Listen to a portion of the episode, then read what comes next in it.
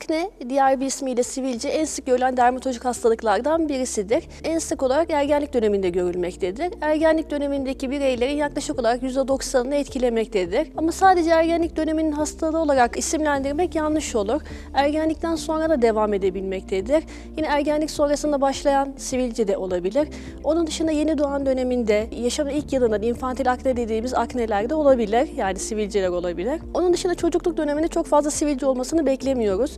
Eğer ki çocukluk döneminde sivilce oluyorsa altta yatan bir hormonal bozukluk açısından araştırılması gereklidir. Peki sivilce nasıl görülüyor? Nerelere yerleşiyor? Her iltihaplı lezyon sivilce midir? Sivilce yüz, boyun, omuzlar, sırt, göğüs gibi bölgelere yerleşen e, deriden kabarık kızarıklıklar şeklinde görülüyor. Bazen içler iltihaplı da olabilir. Peki sivilce neden oluyor? Ergenlik döneminde temel olarak bazı hormonal değişiklikler meydana geliyor. Androjenik hormonlar dediğimiz hormonlar artışı ile birlikte cildimizdeki yağ üretimi artıyor. Yağ üretiminin artmasıyla birlikte de gözenekler tıkanıyor. Bunun dışında hangi nedenler rol oynuyor? Bakteriler, stres, bazı kullanılan kozmetik malzemeler de sivilceye neden olabilir. Onun dışında genetik faktörler de sivilcede e, rol oynayabilir. Eğer ki kişinin ailesinde şiddetli sivilce öyküsü varsa kişide daha fazla sivilce görülebilir. En sık sorulan sorulardan birisi de diyetle akne ilişkisidir. Yapılan çalışmalarda net sonuçlar olmamakla birlikte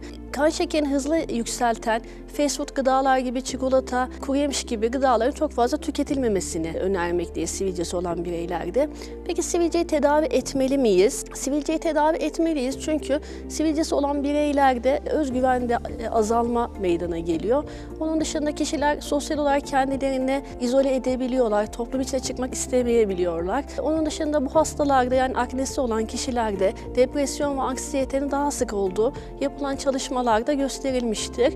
Diğer bir nokta da şu ki eğer ki sivilceyi tedavi etmezsek iz bırakma riski var. Yaklaşık olarak %20 oranında sivilce iyileşirken iz bırakıyor. İz kaldığı zaman da bunun tedavisi hem e, maliyetli hem de daha zor olmakta. Peki biz sivilceyi nasıl tedavi ediyoruz? Sivilceyi tedavi ederken iki çeşit ilacımız var. Birincisi topikal tedaviler dediğimiz krem şeklindeki tedaviler. İkinci tedavimiz de sistemik tedavi dediğimiz ağızdan alınan hap şeklindeki tedaviler. Krem olarak tedavileri az sivilcesi olan kişilerde, hafif sivilcesi olan kişilerde tercih ediyoruz. Krem olarak antibiyotikler, retinoidler dediğimiz A vitamini türevleri, benzoil peroksit, azelik asit gibi değişik etken maddeleri içeren kremleri kullanabiliyoruz. Kremlerin etkisinin ortaya çıkması için yaklaşık bir iki aylık bir süre geçmesi gerekiyor.